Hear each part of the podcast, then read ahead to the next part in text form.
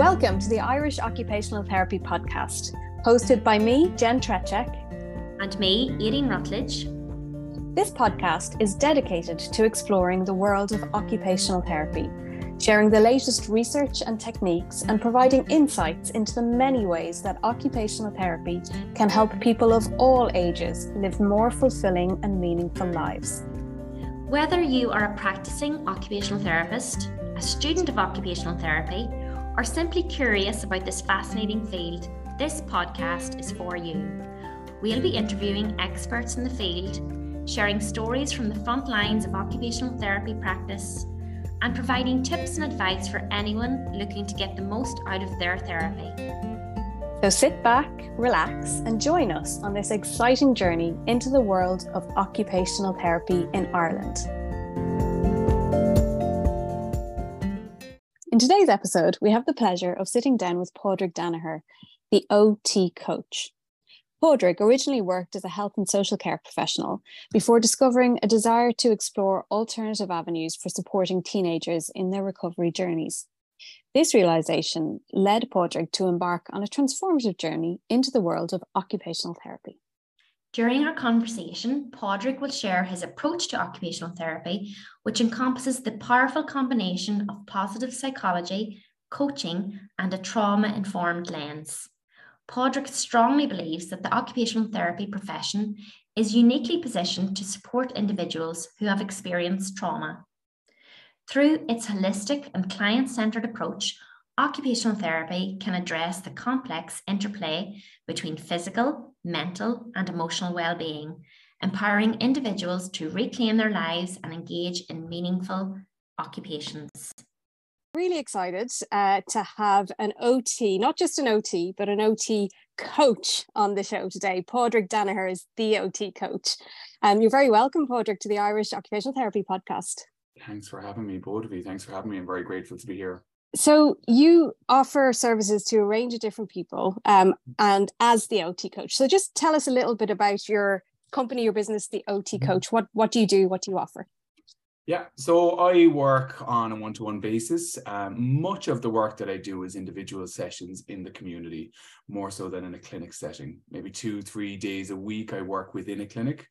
I do some online services as well, um, coaching and occupational therapy and some training for schools and social care settings such as residential settings and off, offering information around trauma, sensory systems, how trauma can impact the sensory systems, what that looks like, tips, tricks, and strategies to support regulation and connection. So it varies a lot. I, recently, I've been doing some positive psychology talks as well.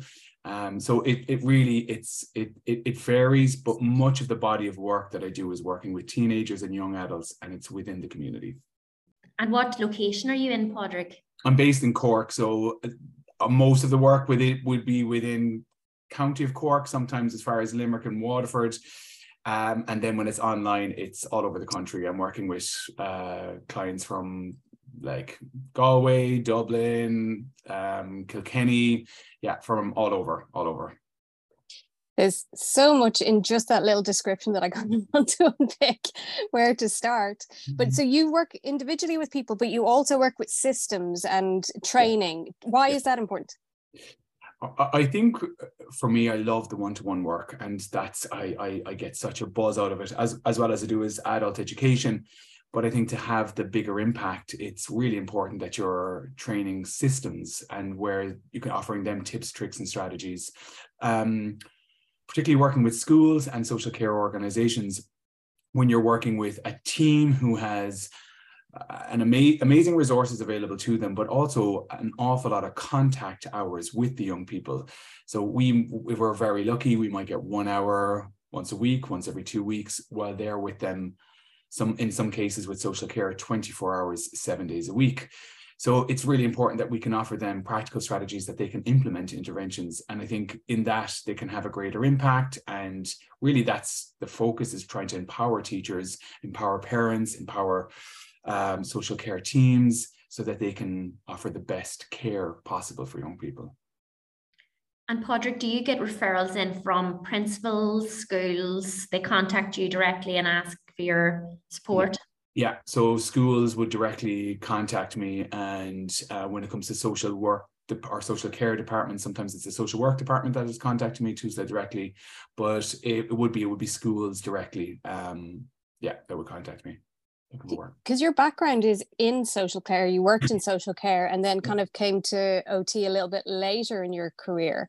That's correct. Why why did you decide to go that direction? Why didn't you just stick with social care? Mm, like I, I love social care. I spent eight years working within residential units um, with teenagers who would have been seen as challenging behavior but just difficulty in communicating their needs or we were struggling and hearing their needs properly and I would have worked with a family assessment unit as well for some time, looking at parents' capacity to parent. Um, I loved it. I loved it, learned so much, really understood the importance of building a therapeutic relationship and how that was one of the strongest tools that we have as well as clinicians, but particularly in that field.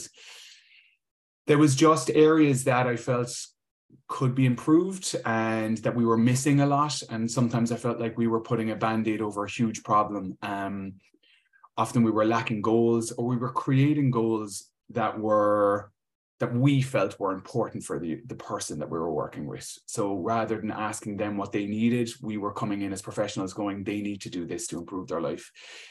And it wasn't working. Time and time again, we were running into difficulties, lack of motivation. And I was like, something is missing here um, much of my work through social care, I was work uh, studying occupational therapy. So I could really see this and start bringing it to the social care sector. I was like, how about we find out what's really meaningful for them and see what see how that works and like trying to spark that intrinsic motivation. We, we were dealing with some of the most resilient, motivated young people but they were resilient and motivated to engage in maladaptive behavior to survive and cope. But they were incredible. And we were missing that. We were focusing on stopping the behavior, but ignoring the, the motivation and resilience they had to even engage in that. Hmm. So I think it was just trying to shift that, spark that intrinsic motivation. What's meaningful for you? How do we bring that to life? And when that was in, in, in, in when that in, was what was happening, I think we could nearly step back and um, and and so that for me was ot that was ot it was like find what's meaningful for the person help them engage in it and we can then step back because they they're they're super motivated. That's amazing because it can be a little bit of a get out of jail free card to say it's the client's fault. It's it's the person i'm working with. They're not motivated to engage or they're you know and surely we're doing the wrong thing then right Absolutely. I just think we weren't listening. We like, and we were our while we were looking at behavior, like there's a problem with this behavior. How do we stop the behavior? We weren't asking why are they engaging in this behavior. And if you're if you're working with young people who have experienced complex trauma, maladaptive behavior is a coping strategy. It has helped them survive, whether that be drug, alcohol abuse, what is self-harming. That is that's kept them alive. So understanding that that behavior is really important for them and just removing that and replacing it with nothing is not going to work. So it's like how do we then get them on board with seeing that there's other solutions there's other strategies there's other techniques? And i think we just we were missing those things. And that's not to give out about social care. It, it's it's an amazing uh, uh, amazing sector and we're very grateful for it. I just felt when I was in it, I was like, oh, we're lacking in something. We were we were always holding a space and I felt sometimes we weren't getting anywhere. And OT is very goal oriented, very focused. Where are we going? What's the next step? What's the outcome? We were missing that language even to exist in our, our organizations. How do you find something that can compete with those maladaptive behaviors, and what sort of approaches do you use, Padraig, mm-hmm. um, in you know to guide your practice? I, I, suppose psychoeducational pieces around maladaptive behavior, what uh, ex, talking to them about why they do it, and for me, then understanding what it feels like for them to engage in that. What's what what release are they getting? What and then when I start developing an understanding around that, then I can start talking about interventions that could could replace that. So if it is something that they're seeking a high, how do we replace that high, that that lift? Um, and what do we need to do to replace it in a positive way by them engaging in meaningful occupations that will get them that same level of regulation. Um, so I think it is, it's asking the right questions. How does that feel for you? What are you gaining from it? And then how is it serving you as well? How is it serving you in your life? Does that feel good? You think that you're going to be able to achieve everything you want to do while doing this? And I think it's just understanding uh, being compassionate and really just sitting with them and and and for once not trying to get them to stop it but just to say is there another way where we can replace it with something else and understanding why you do it because i think there's a, a huge level of shame that they carry and for me, I, I, find if we can openly speak about it, shame disappears, and if if it, it, eradicates that, so there's a, there's an immediate shift then in their mindset of wanting to change once they start speaking about it. It, it breaks down that defensiveness that can come when people are told so many times that what they're doing is wrong or they're not good enough. Yeah, absolutely. And they, and they inherently feel that. And and i agree when you're t- telling them that's wrong that's bad stop doing that. It just it instills that sense that you're not good you're not good enough you're not able to do the right thing. So it's shifting that helping them understand why they do that and can we come up with other strategies? And you said you spend a lot of your time outside of the clinic so doing with people. What does that look like? How you know what what kind of environments are you working in so it, my day looks very varied. I could be in the gym, I could be on a stand-up paddleboard, I could be on a climbing wall, I could be feeding horses, I could be sitting in somebody's house playing chess, um, I could be just going for a walk in the woods. It really varies. So I will sit down with a young person. We'll talk about activities that they might find meaningful to them. And then that's what we do. So that's why it varies so much. I'll sit down with an activity checklist or leisure tech checklist and we'll go through it and then we go out and we start doing. And I think it takes away the pressure. A lot of young people that I'm working with have a lot of anxiety, a lot of depression, and it takes away the pressure of I'm in a clinic. Here's a man in a white shirt bright lit room and now I have to talk to him. Like for me as an adult who is engages in talk all the time, I'd find that very difficult to walk into a room and speak to a stranger about what's going on for me. And for me, it's when they start living and start experiencing occupations, um, they they and I want them to see what resources are available to them. Sometimes they feel like they can't do it. So, uh, like from the lens of an OT, we can really break that down, really grade that, really look at the occupation, look at the person, look at the environment, how we can adapt as we need to. Uh, and then it comes to life for them, and then they see it and they achieve and they're accomplishing, and then confidence builds, and they want to lean into that even more. And then we can nearly step back. And it's so important to have things that people can access themselves independently afterwards. And cost, Padraig, might pay, pay, play a little bit of a role in that. You know, I think sometimes people feel occupations um, going to the gym isn't um, affordable, but mm-hmm. are you finding ways around that? Um, a lot of the activities I do are free. Like I, my my boot in the back of my car has hurleys, sliotars, frisbees, skipping ropes, um, my running shoes. Like it has everything. We go feed horses uh, with a lot of young people.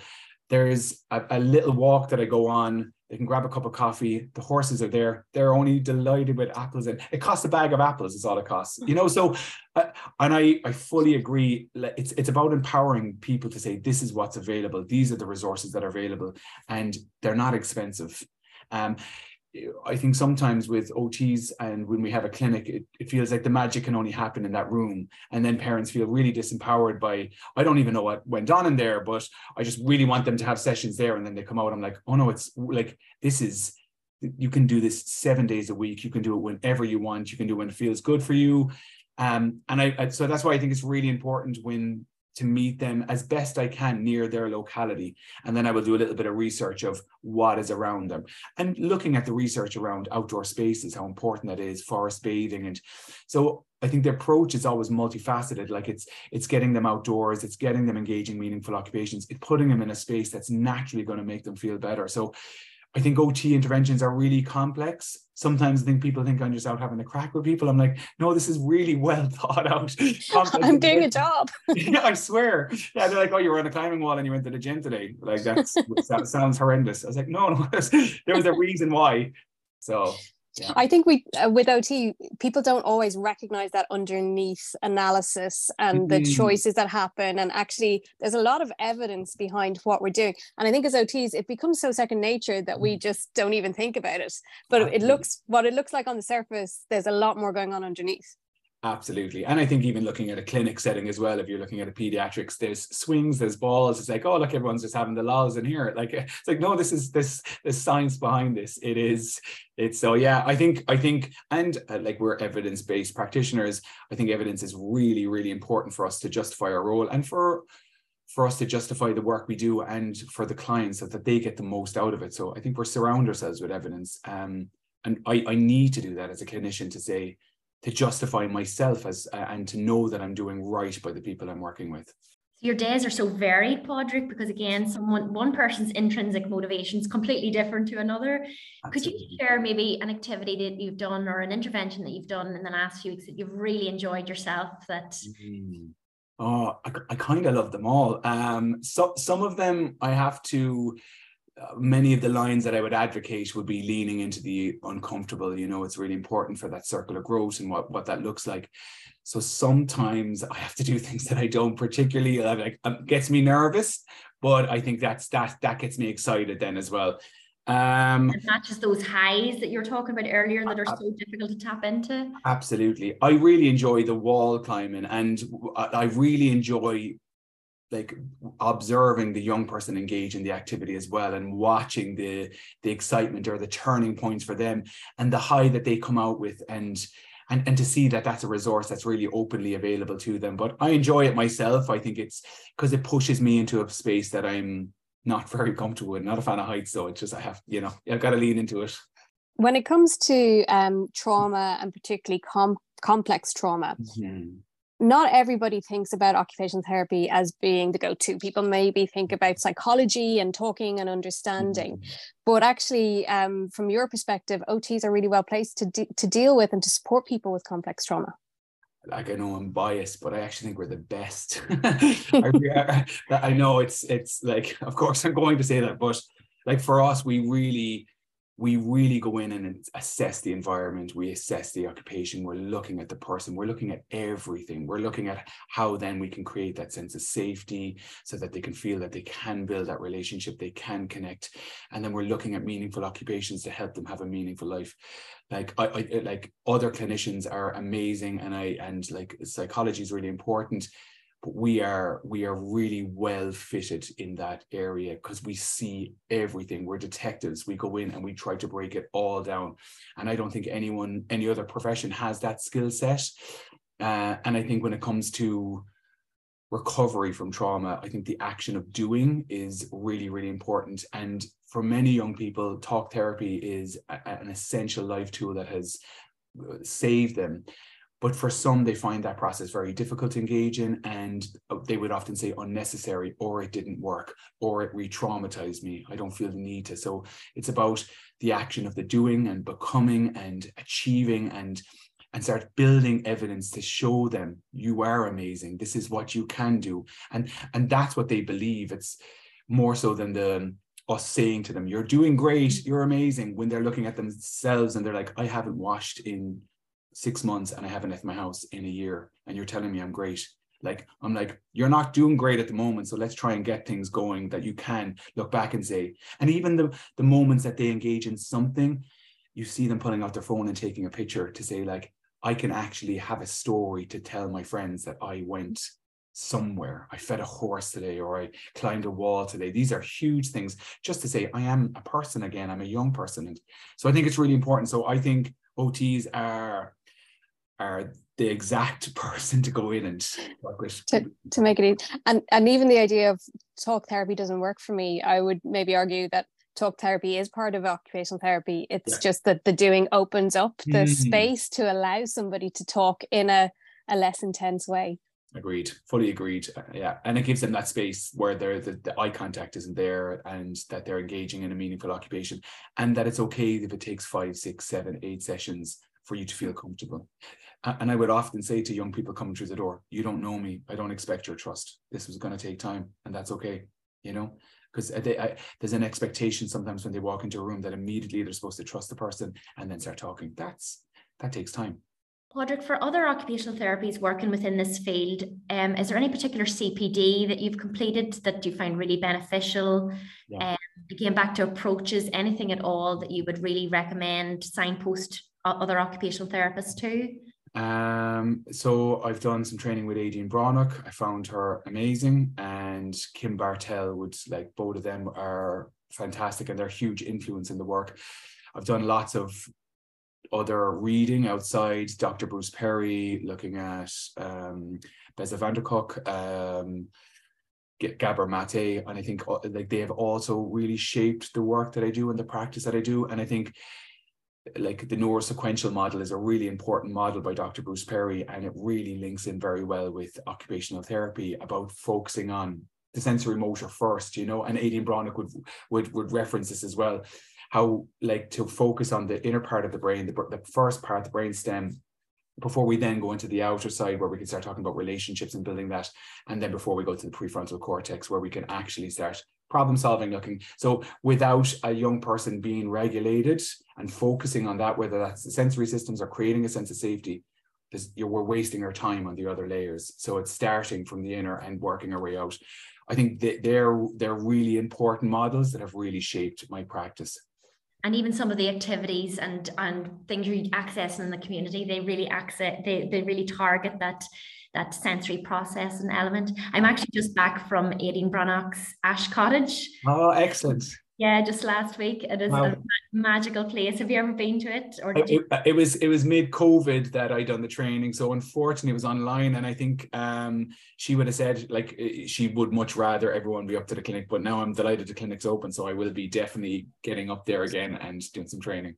Really special place. Amazing, amazing. You mentioned um, positive psychology and that you're doing a little bit of training for for schools or teachers mm. or health professionals in positive psychology. Would you mind just explaining um, what positive psychology is and then how you bring that into your work? Yeah, so positive psychology is it, it focuses on the strengths of people it spoke it focuses on their values i think it's really important but uh, much of the models that i would use i think really encompass occupational therapy i use the perma v model a lot, and I think it's it's one that for me it served a lot of clients uh, really really well. It looks at like positive emotions, it looks at engagement, relationships, meaning in their life, achievements or accomplishments, and then vitality. So it really encompasses everything. Um, so I think positive psychology for me, it's always asking what's right with you, what is working in your life, rather than what's wrong with you. Rather than honing in on the challenges, let's let's bring forward that. So I think it, it, it really functions really well. And I think the Perma V model, uh, which I, I, I use a lot, I think is really important. And particularly the the last section, which is vitality. And without that existing, we nothing can. So if we're not eating right, if we're not moving our body, if we're not getting enough sleep, that having positive emotions is extremely difficult. Engagement in positive relationships, um, having any meaning in our life is is is extremely hard. Or achieve achieving or accomplishing. I think that's something that's really important in positive psychology that you're achieving and accomplishing in life. And if you're missing that component, how do we bring that in? Mm the confidence isn't it there's a, um, a lovely saying in, in brief solution focus that there's nothing wrong with you that what's what, what's right with you can't fix and i think that's a real mm-hmm. tenet of positive psychology that you do have the tools we just need to help you maybe unearth those tools in yourself absolutely absolutely. In terms of um, you know people that you've worked with and kind of memorable cases we probably all have that one or two people that that you you, you remember and, and that were you know you, you kind of think yeah that worked. That was it. That was me as an ot doing a really good job. Although it can be hard to acknowledge that sometimes mm. because the client always has a role to play in that of course. Mm. but what would be your your case that you kind of go yeah that that was me. That mm. that encapsulates me as an ot um there's one in particular, and I'm nearly emotional thinking about them and their journey. It was just such a powerful one for them. So they really struggled um, to leave home. They hadn't left home in a few years. They hadn't been in, in any education. They were a young person that really felt unsafe in their own skin, in their own environment, had ex- experienced trauma, and it was really coming in as an OT going, other clinicians had attempted to reach out, had a lot of difficulty. Um, so it was like, how, how do we offer a service to go at home? I might have been met with what might see, be seen as aggression, but understanding that from social care, understanding that that it's it's a sign that a young person is is scared. Like what is like anger, but what's behind anger is fear so with that young person i was like okay how do we assess the environment? How do we create a sense of safety? What's meaningful for them? How do we ensure that they're doing that with their immediate environment? And they just identified something simple that my door is not working it's not locking. It's like okay so let's here's a goal that's meaningful for you. Let's get a lock on the door. Let's get a sense of safety. When a sense of safety was achieved then they could start building a relationship. And that took time. That took a lot of me coming to the door with a hot chocolate, being told to politely get get away. okay, next week, and then back again, back again, back again, and that repetitive relationship. And then they felt safe enough. Then once that was built, that they could come into the car and go do some shopping. Pizza was the next step to to to, to sell, and they're like, okay, I'll I'll go for a pizza. Started with pizza, then started engaging in really meaningful occupations, and it was the first like we went off and done kayaking and done other activities. Now that young person is back in full-time education and is engaging in groups. And a sentence they said to me coming back one day and i was like oh i'm i'm done now i can retire. I'm like that's just like wow. Like and they're like i i feel like i'm living again and i i didn't think this would ever happen. And it was simple. We just went to the beach, we were kayaking, they had a bit of fun, they fell into the water, but they were picking up sand and throwing it at me. And they said it was the first time in years that they just were playful like a child, you know. And I was like, and, and just to say that I'm living again, I was like, wow. And that That's was, amazing. Yeah. So it was really, it was a beautiful moment for me. And and if, if my career ended there, I'd be like, I don't care. I'm like, yeah, I'm done. Put a fork in me, I'm done. I'm out of here. I loved it. I was so, I was like, and so that in the days where things are really, really tough, there's stories like that and they're not they, they they come often enough. There's often people that just say i feel like i'm living and this is like yeah i, I think young people have a huge weight on their shoulders and they're carrying so much worry and it's like they've turned into these 60 year old 70 year old people and their posture their body everything shifts and they've just got the weight of the world on their shoulders and they just need to laugh and they just need to feel that they're having fun. And when they're interacting with maybe their family who they don't have positive relationships with anymore. They believe that this is who they are. Their interactions are so limited and when they are when they do engage it's quite negative. It's quite maybe aggressive. So they believe this is who they are. So the shift has to come with them having positive interactions with somebody else. And then they believe that well, maybe this is who i am or who i could become. And that's where the shift happens. And Padraig, one of your own um, passions in life is traveling. That's one of your leisure um, pursuits. Yeah. Can you tell us about how your um, experiences in travel has influenced your practice? Yeah. Um, so yeah, I, I I have a little girl now, so my traveling days have slowed down. But back back back in the day, I, I yeah, I spent maybe five years outside of Ireland, been to over fifty different countries, traveled through like Uganda, Kenya, Tanzania, up as far as went to Asia, to Iran, Pakistan, and Vietnam, Cambodia, many countries. And how I find that influenced my work is I feel like we can get lost in the nonsense of busyness and over consuming everything, and we miss the human connection. And in in poor countries where they would have appeared to have nothing, they had really strong bonds, really strong connections, and an awful lot of happiness. And I just felt, for me, seeing the importance of human connection and the simplicity of it and how that will pull us over an awful lot of hardship. So when that is there and the community is there, there's a tight knit community. They can they're very very resilient because they don't have food. They don't have like there's an awful lot of resources that they don't have, but they have each other, and it is beautiful to watch. They're singing and they're dancing and the ceremonies on a nightly basis when they have just whatever they've got together for one meal. That's enough and so for me learning that it was really understanding the importance of human connection and how powerful that was over everything else that we feel fills our needs. It's nonsense really. It's just about people. It's about connection. And back to basics. Back to basics. Back to basics. Absolutely. Yeah. Or can i ask you're the ot coach. Um, mm-hmm. so coaching is, is something that's becoming very popular as a mm-hmm. concept how do you use coaching in your work? Do you see it as the same as your OT intervention, or is it separate, or, or explain it a little bit more? Yeah, so I think coaching is very different for me. It's a very different toolkit, and I think it's a really important one. So, like uh, as a lens of an OT, we're sitting and we're listening and we try to understand what's going on. And then we come in with an answer. We're like, oh, great, perfect. I found the problem, here's the solution. And we want to come in because we want to feel this is our role. And, and often clients are coming to us for an answer. So coaching just helps me shut up and listen properly. like, like, no, this like keep going keep asking keep asking. So it takes me out of the equation. It takes the takes uh, I, the ot lens comes off the hat comes off and i sit and I ask and then we ask and and you can really watch somebody unpack their own journey and what they need to do when we're very clear on that and that might take some time then we can start shaping interventions but when we rush in too soon we think we see the problem and we want to be the person to offer the solution because that makes us feel good we're like great our job is done i'm an ot this is what i do so sometimes i just yeah. need to just take a step back. And so I think coaching is really important. And I work with a lot of young men as well. And I think for them, they're they really seek the coaching component. They really seek the trying to develop an understanding of who they are. And that's done through coaching. A lot, a lot of coaching with that. So so the the MA that I did was in positive psychology and coaching, and that's where I um yeah, got that background.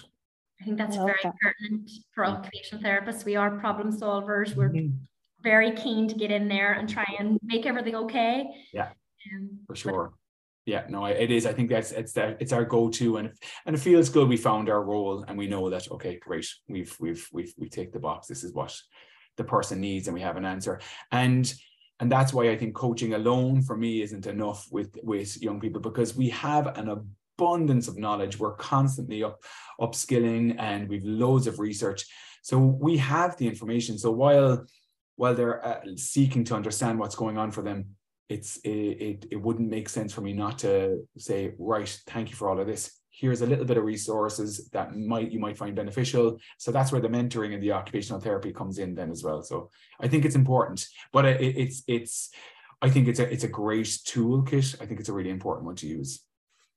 I think toolkit is the the right word there because you know listening to you you've you've kind of studied in lots of different areas and there's different modalities but they're all very complementary mm. and really the key is the young person in front of you and what they need at that moment in time and how you then pull on different things to to support them to move forward mm. which takes a lot you, you are very experienced um, as an OT to be able to to kind of dip in and out depending on the needs mm. and and and I think you're absolutely right. It really depends on on the person in front of you. So the one approach, and even when it comes to sensory um, SAI and Eadaoin Bhreathnach, it's a fantastic approach. But uh, you're dismissing your all of your knowledge and all of your learning if we go in with one model or we go in like this is the right way and we ignore everything else because we are so vast and there's so many models and frames of references so it's really important to be open-minded and so i don't like being rigid with one and saying this is mm-hmm. the only because some of those might be a few weeks of training or I learned this model into to like a weekend. I'm like,